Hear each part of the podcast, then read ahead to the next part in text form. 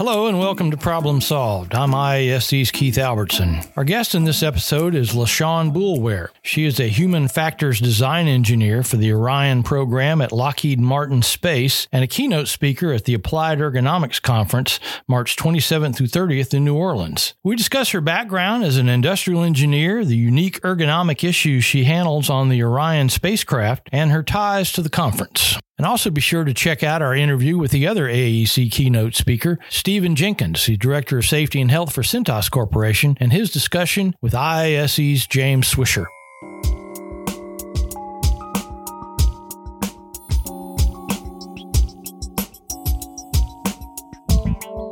Sean, thanks so much for being with us today. Thank you for having me, Keith. I'm excited to be here and to talk to you guys about by myself, I guess. yeah. Well, and, and it's a good chance for us to to kind of um, uh, let people know what's coming at the at the conference uh, in New Orleans. Uh, for, let's start out just with a little background. Tell us how you first became interested in industrial engineering as a career, and how that steered you into uh, ergonomics. Yes, well, I would have to say it started at Taco Bell in a conversation with my my aunt. Uh, I was working at Taco Bell. Um, I, well, I must share that I am from New Orleans, Louisiana. So being oh. able to speak uh, at the conference while it's hosted in New Orleans is, is a is a pleasure. Um, and so while I was working at Taco Bell, and it was after Hurricane Katrina, and so I was personally I was excited because the wages were higher than than it than they typically were as far as the minimum wage. And I was like, oh, it's it's I'm, I'm about to turn 16.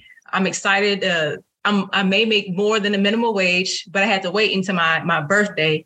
But uh, I started working at Taco Bell because I wanted to earn my own money. And I'm working there, learning how to make the food, and I'm always trying to figure out how to do it faster and quicker because I didn't like when the customers will look down the line and say, "What's taking so long? Why are y'all taking so long with my food?" I'm like, "Well, let me see how I can move faster." So I always try to move the lettuce or or the cheese in different positions to see if I can just get to it faster while I'm making the food.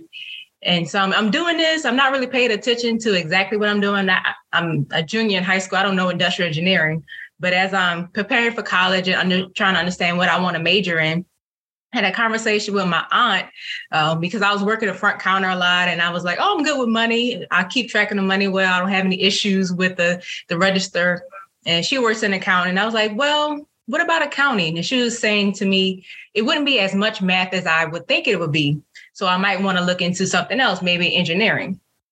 And so I go through all the engineerings on Wikipedia. So I looked up mechanical and I'm thinking of stereotypical things of well, I don't want to work with cars. Uh, look at the civil engineering, the stereotypical, well, I want to work with bridges. And then I got to electrical. I'm like, ooh, computers, TVs, I'm, I'm good on that. But I got to industrial engineering and I realized, oh, this is about improving processes and being efficient and not wasting time and energy and things of that nature. So I'm like, that that seems broad enough. Let me let me go into that. And so that's um, that was my first introduction into industrial engineering and just thinking about reflecting back on the things that I did at Taco Bell was industrial engineering, trying to manage my time, improve the processes, but not really knowing that somebody else has already thought through that. but you know, being a, a young person and you you think you know all the answers to all the questions. Yeah. It sounded like you had that mindset from the very start then. Yes, un- unknowingly I did. well, what steered you then into ergonomics and specifically uh, to Lockheed working on something like the space program? That's a very specific path that you took there. Yes, yes. So, how I got to human factors and ergonomics, again, in college, I was fortunate to have a, a full scholarship, a full ride that paid for my room and board and things of that nature. But at college, you always want a little spending money on the side, you know, to go to the to to go out and to have clothes, and things of that nature. And so I was able to obtain a undergraduate research assistant position working with a PhD on his dissertation. And he was looking at multimodal um, no, he was looking at augmented reality for uh, designs of displays, augmented reality displays at the time. And he was implementing it for an excavator cabin. And I didn't know much about excavators, but I thought it would be something cool to do, something different. And I was using a digital human modeling tool called Jack to model the excavator cabin itself to understand where to understand the placement of the different displays and understanding how it affects the body. So if I place a display at six degrees tilted either direction, how does it affect the neck? How does it mm-hmm. affect the lower back? And how much can they see out in front of them to complete their task? Um, being in this excavator is a big earth moving um, piece of equipment. And so I'm just um, doing that work and, in Jack and, and understanding how to use the uh, virtual reality, 3D digital human modeling tools. I'm like, I like this because again, it, it, falls in line with industrial engineering, improving processes and people and design, but it's from that person aspect. Mm-hmm. And then most recently, well, like in the last few years, I realized my purpose is to help people. And I'm doing it through human factors and ergonomic principles and, and helping people understand how they can work more safely and efficiently in their environments. So that's how I got into human factors. But it took a while to get there. I had two or three internships that were in supply chain, that mm-hmm. were in quality, things I I needed to learn about, but I didn't want to learn about. and so once I, I got that bug in ergonomics, I'm like, okay, this is what I want to do. And before I got to college, um, a college graduate, a friend of the family told me, if there's anything you want to learn more about, consider getting a graduate degree in it. And I was like, okay, well, I want to learn more about human factors and ergonomics well, let me pursue a graduate degree in that. And so I, I went to Texas A&M to get my uh, master's in industrial engineering with a concentration in human factors and ergonomics because I just wanted more classes of, about that. Um, and so once I graduated from Texas A&M in about it was 2015, I started working at Michelin in ergonomics as a ergonomist for three manufacturing facilities in Greenville, South Carolina and so that that got me into ergonomics and and just understanding what it what it means to apply it in the workplace. But then from there it was for, for me it was more reactive. We're trying to improve 40 year old equipment. It's very costly. And i didn't like when i would talk to the operators and the technicians of okay these are the issues. These are the ways that we can potentially solve it. And then i'll go talk to the managers and like ooh the budget though. yeah. That's part of the trick, isn't it? Is getting yes. uh, all the buy-in there. Yeah. Yes, yes. And so I wanted to be more on the on the design side to say, well, let's include human factors and ergonomics in the initial design. Right. And so I started looking for jobs that would allow me to do that. And then I found Lockheed Martin, uh, Lockheed Martin Space on the Orion program in Houston, working uh, on the program. And I started that in 2017. Well, yeah, and, and that that's exciting because um, you know we we love space um, engineering here. We've done uh, several podcasts and some coverage in the magazine on it, so we're really excited about that. I mean, uh, the Orion project is is is so new. Artemis One, we just saw the first uh, test launch last year. Just give us an idea of some of the processes you work with, what your role is, and and what, what does an ergonomist do in the design of a spacecraft and the systems that are involved with it? Yes. Let's see where where to start. um, in the be- in the beginning, as I um, onboarded and, and got familiar with the Orion program, I focused. Well, one of my areas was the hygiene bay, which you could think of as the bathroom. Mm-hmm. And as you can imagine, imagine many, many interesting conversations yeah. about how to use the bathroom in space or microgravity. Um, so, with that area of responsibility, uh, so Orion program has been in existence for a, a, while. So they had a lot of the initial designs determined. Um, so it's more of a refinement, and we're starting to uh, build more higher fidelity mock-ups because the everybody understands the design and, and what we need, and a lot of like the structures were built and in place. So when I got into the role, it was more of we, the team. The, let me let me see how to set it up. So we have a team that that is responsible for building the mock-ups. There is a medium fidelity mock-up of the Orion capsule and the Johnson Space Center uh, mock-up facility. So we can you can go in there and get in the vehicle and see uh, the crew module and all of the seats and all of the different pieces of hardware. And when you walk into the vehicle through the hatch, and you step down, the first thing you step on is the, potentially the exercise device, and then it'll be the door for the hygiene bay. So the hygiene bay is actually kind of a level underneath the actual the the cabin of where the the crew will be living and, and doing different activities. It's not vertical; it's horizontal in that mock-up. Right. So yeah. we needed to create another mock-up uh, so people can get in and, and stand vertically and be able to move around. And so when I got to the program, they were building that higher fidelity mock-up, and we wanted to refine the placements of the handholds and for using the the toilet or what's known as the Universal Waste Management System, UWMS. And then understanding, okay, we have the toilet design, higher fidelity.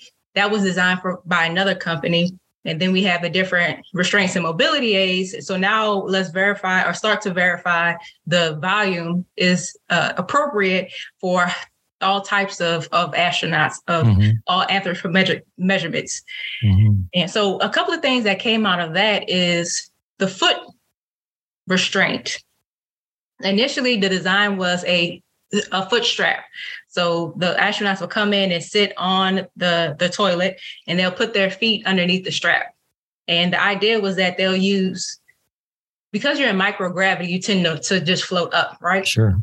And then with the foot strap, it's like, okay, they'll, they'll pull their feet against the top of the foot strap to be able to counteract the movement. But as we had more discussions with the astronauts and, and thinking about um, the design, we kind of move more towards a foot plate so they can put the force downward as mm-hmm. they're moving upward. Um, mm-hmm. Um, so yeah, the the uh, we have a hand a handhold on the right side of the astronauts as they're sitting down, so they can hold on to that. And there are also tabs on the UWMS or the toilet, so they can kind of pull themselves down, so they can have a good seal. Yeah. Because cleanliness is very important. yeah, well, the kind of thing you know you don't think about when you're just sort of watching this from a distance. And uh, you you mentioned getting input from the astronauts too, and I, I imagine that's important. I, one of our speakers last year at the AEC was Nancy Currie Gregg, a former space shuttle astronaut, and she talked about you know designing systems. Originally, the astronaut systems from NASA were not really designed with lots of different types of astronauts in mind. They were all designed for male astronauts of a certain physical size. It, it, it sounds like you're getting a lot more input and trying to create systems that work for all kinds of astronauts. Is that correct? Very, very correct. Uh, our requirements are to design from the first to 99th percentile. So the first percentile female to the 99th percentile male, which is everybody. The one thing that's interesting about being a human factors and er, a human factors professional ergonomist is that for different anthropometric measurements, we have to go and find those those people who have the desired uh, measurements that we were, were seeking to get their feedback. And so um, it, I was fairly new to the company. I, so, and then in Houston, there's not a lot of engineers. There's there's a certain amount as far as Lockheed Martin engineers. I can go on to to NASA JSC and find a bunch of people. We're all trying to find Lockheed Martin engineers. I will walk around the office kind of looking at people's calf lengths because we're sitting on the toilet and having a foot plate. We have to understand with people with shorter calf lengths, how tall do we need to make the foot plate off the ground so it can support their hip angle. If you could think about the squatty potty when you're doing yeah. that that uh, task, you want to have that good hip angle. And so I had to walk around the office and I'm like, oh, um, hmm, you have a shorter calf length. Would you be interested in participating in this evaluation? yeah.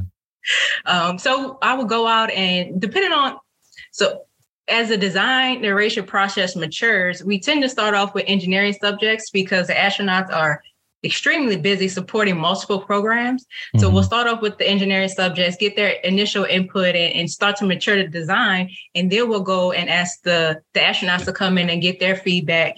And then we'll to collect all the data and provide that to the designer so they can iterate on a design and incorporate those that feedback. But so with the, the foot plate, we definitely had to get female astronauts and female engineering subjects because of that anthropometric uh, measurement we were looking for as far as the calf length to be able to bring their hips up to a proper angle. Yeah, and now there are so many more female astronauts that did it was a it was a novelty at one time back when when Nancy first started. So mm-hmm. um, certainly diversifying uh, all the all the systems is very important. How much too do you factor in? And I think she touched on this too. As an ergonomic designer, you have to think about the cognitive overload that that astronauts may have. They have a lot of data coming in from a lot of different systems um, when they're operating uh, the spacecraft. How much of that do you have to factor in to to make sure sure that uh, you know they can handle all of this and and run those systems efficiently. Yeah, so that speaks to the the other area that I cover, um, the displays and control system, mm-hmm. and with that, uh, understanding that there is a lot of information that the vehicle provides and that we can show to the crew. But uh, the question that the the team we always ask ourselves, what can the crew do with this information? What what action will the crew take knowing this information? And we um, the things that I was responsible for were in the beginning because I didn't necessarily have a lot of user experience or UX design experience. I would lead the what we call rapid evaluations, which would be the initial quick look. This is the layout. This is the use of color. This is the text this is the purpose of the display format, which you could think of like a website. Mm-hmm. Um, and then get the crew feedback on, okay, what do y'all think of this initial design of the display? And with that is just more verbal feedback rating. And um, so that'll be our initial evaluation. And then we'll have a second type of evaluation where it's more scenario based, where we're integrating the different displays for different subsystems and then also the electronic procedure system. Um, back on uh, shuttle and many other um, vehicles, they had paper procedures, thick, thick books of paper. Yeah. Now it's all electronic.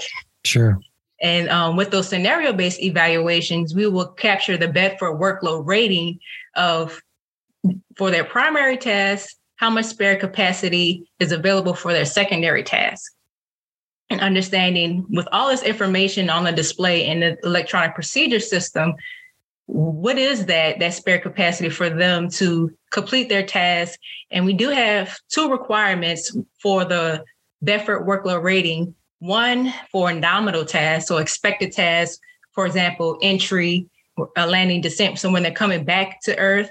Mm-hmm. we have it for um, launch so whether they're strapped down and just holding on for dear life um, for that scenario. And then we have so for that we the ratings should be uh, a three or less, which is they have uh, enough spare capacity to complete these nominal tasks. Mm-hmm. And then for off nominal scenarios, so maybe uh, emergency cabin leak, where we're verifying against that um, that scenario to say, okay, this is not expected, but it could happen.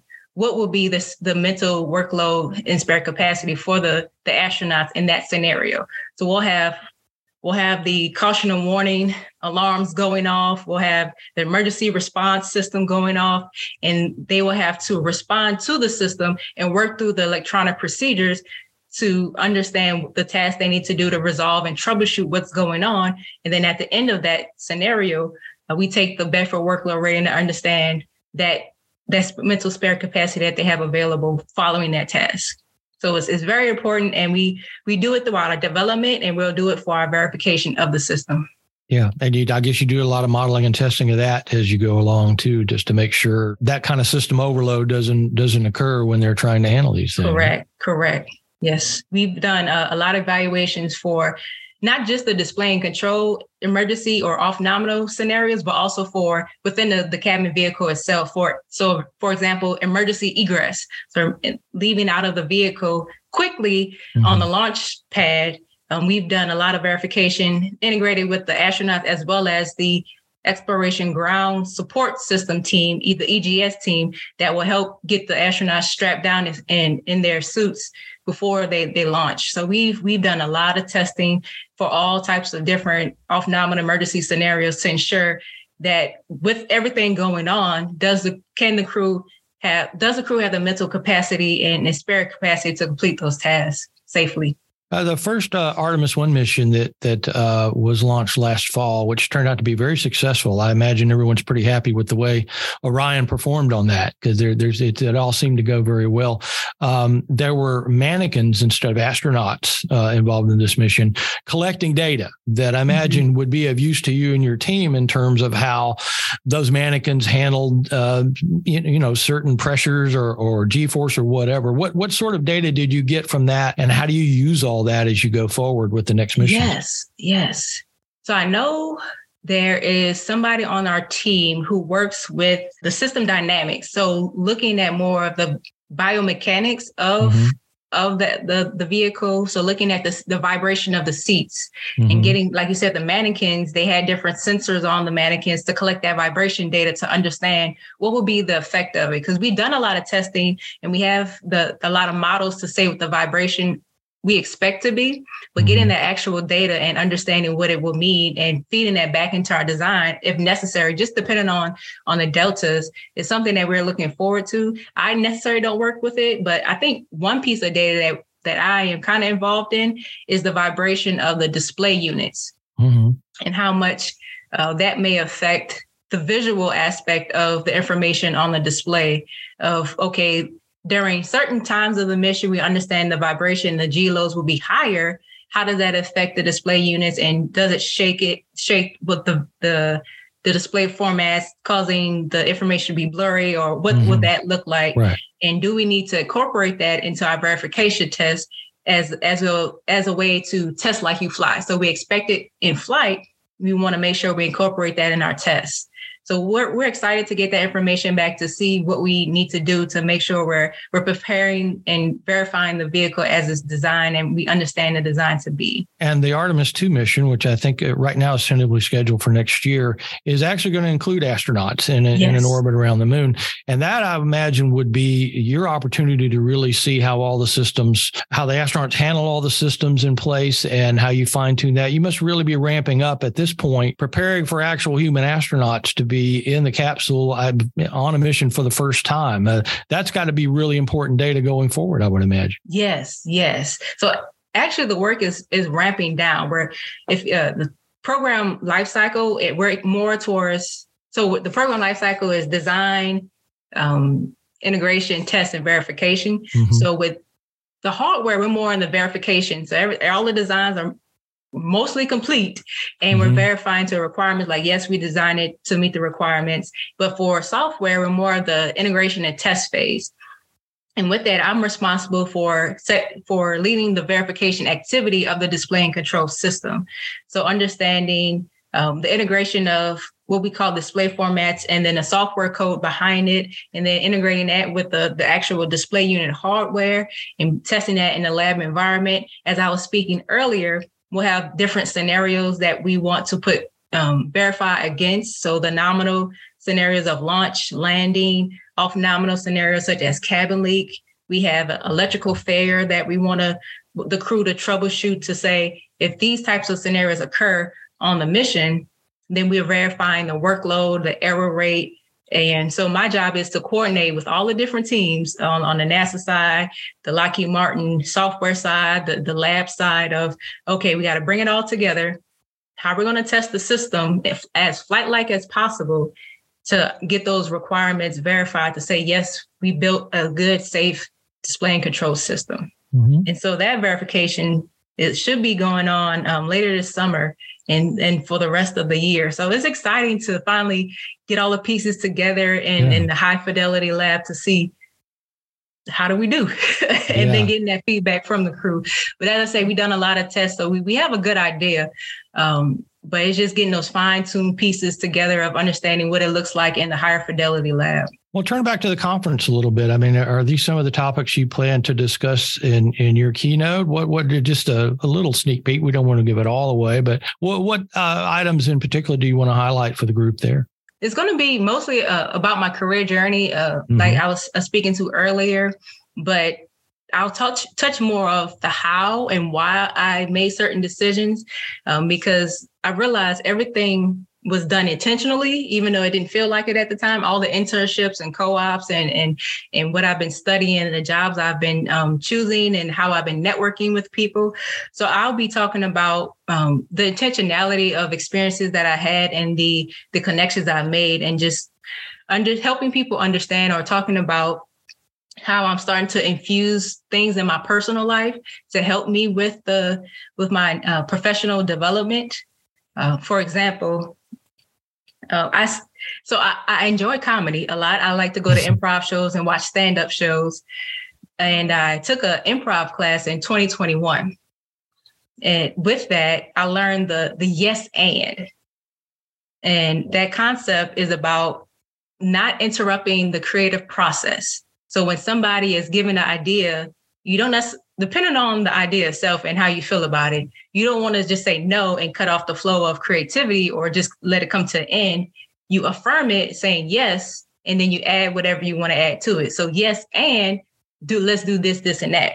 So I realized that's very important. And and we as human factors and ergonomic profession professionals, we do that all the time. We're working with creatives the designers, thing, people who are coming up with these ideas, designing the hardware and the equipment, they're creating things. And we don't want to disrupt that creative flow. Yeah. So affirming and then adding what we think as far as from the human factors lens, yes. And let's make sure we meet the requirements or we make sure that all people can leverage this system and use it safely and efficiently. So that's one one thing I'll be talking about. And then on the personal, so that's more like the professional side. And on a personal side, um, just talking big picture of coming out of school, I had a, slight idea of what I wanted to do, but it didn't encompass like my full life. It's like, okay, I want to do this for at least these amount of years, but I didn't think about what I would want to do afterwards.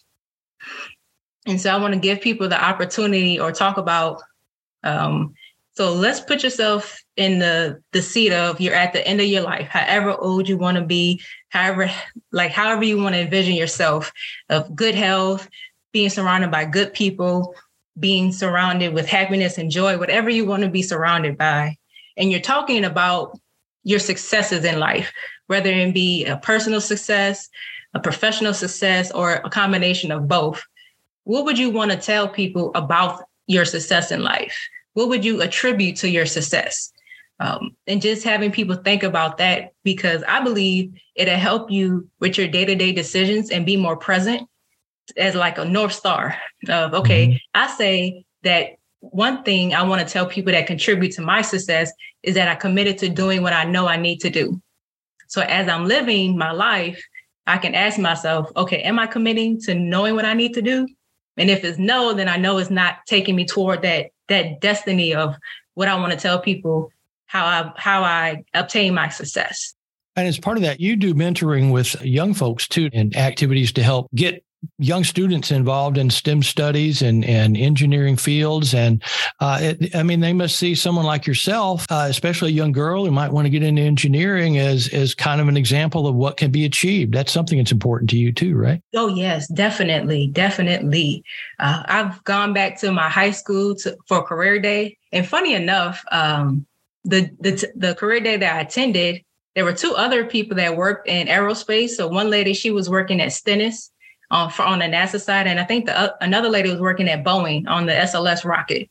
So so that during that time they had three people working in aerospace and just talking about our different experiences, all related to the Artemis mission. And so I, I enjoy doing that. I've done a lot of speaking engagements, um, representing Lockheed Martin, talking about the Artemis One mission, but through the lens of human factors. Um, I've done speaking engagements for uh, college students, uh, middle school students, uh, elementary school.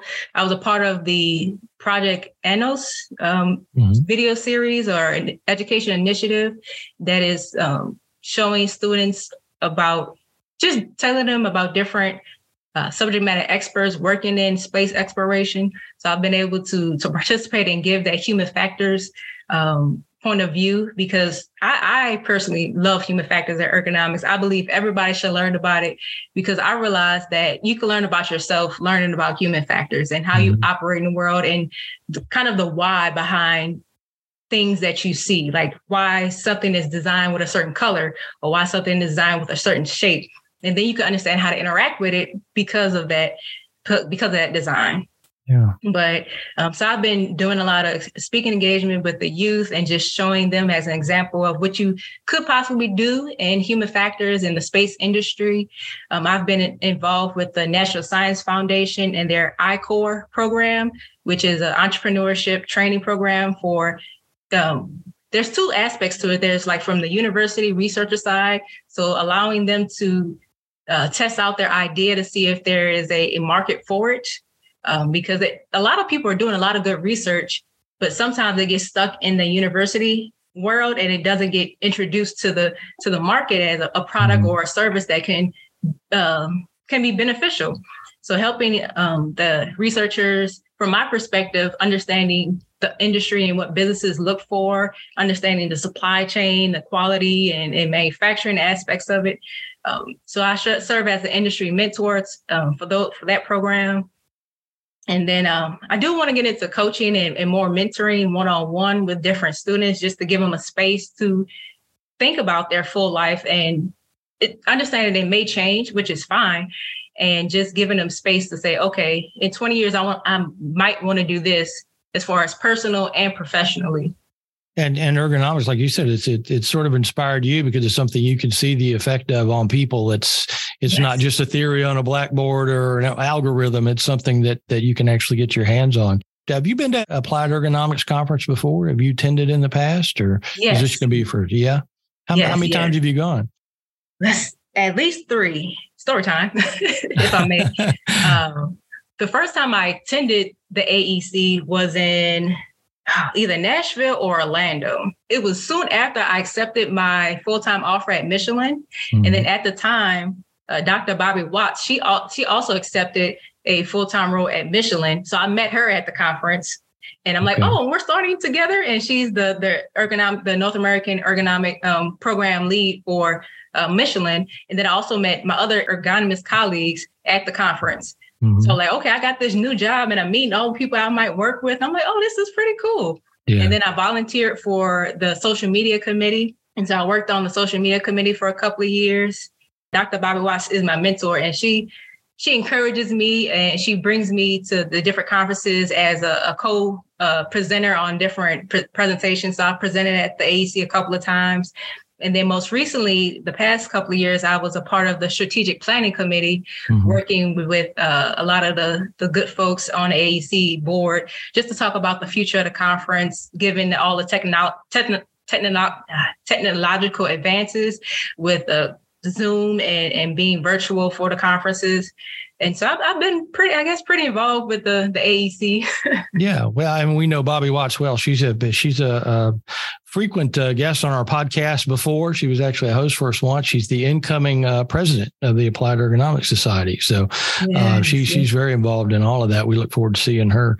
What do you? Uh, what advantage do you get though, just being able to go and network with all your fellow uh, ergonomic professionals? This is the one chance you guys all get together. And after a couple of years of the pandemic, when we were all doing this online, it's got to be great to be able to just touch base with those folks, right? Yes, yes. It's really getting uh, re-energized of the of the why behind what we do in our profession. Because as I speaking to as I was speaking earlier, sometimes you may get defeated with trying to implement change and improvement when you're re- uh, meeting resistance.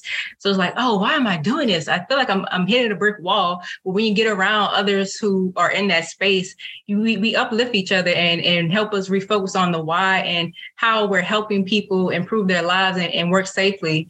And so just being around that, it gets me excited about what I'm doing and why I'm doing it. Well, and you're a New Orleans native, so uh, we're going to be down there. And I, I made my first trip there last year and fell in love with the place in just a few days. But give us an idea what what what should everybody make sure they have just a little bit of time to go visit somewhere in town? Where should they go? What's the one place or, or one or two places people should hit real quick when they're there?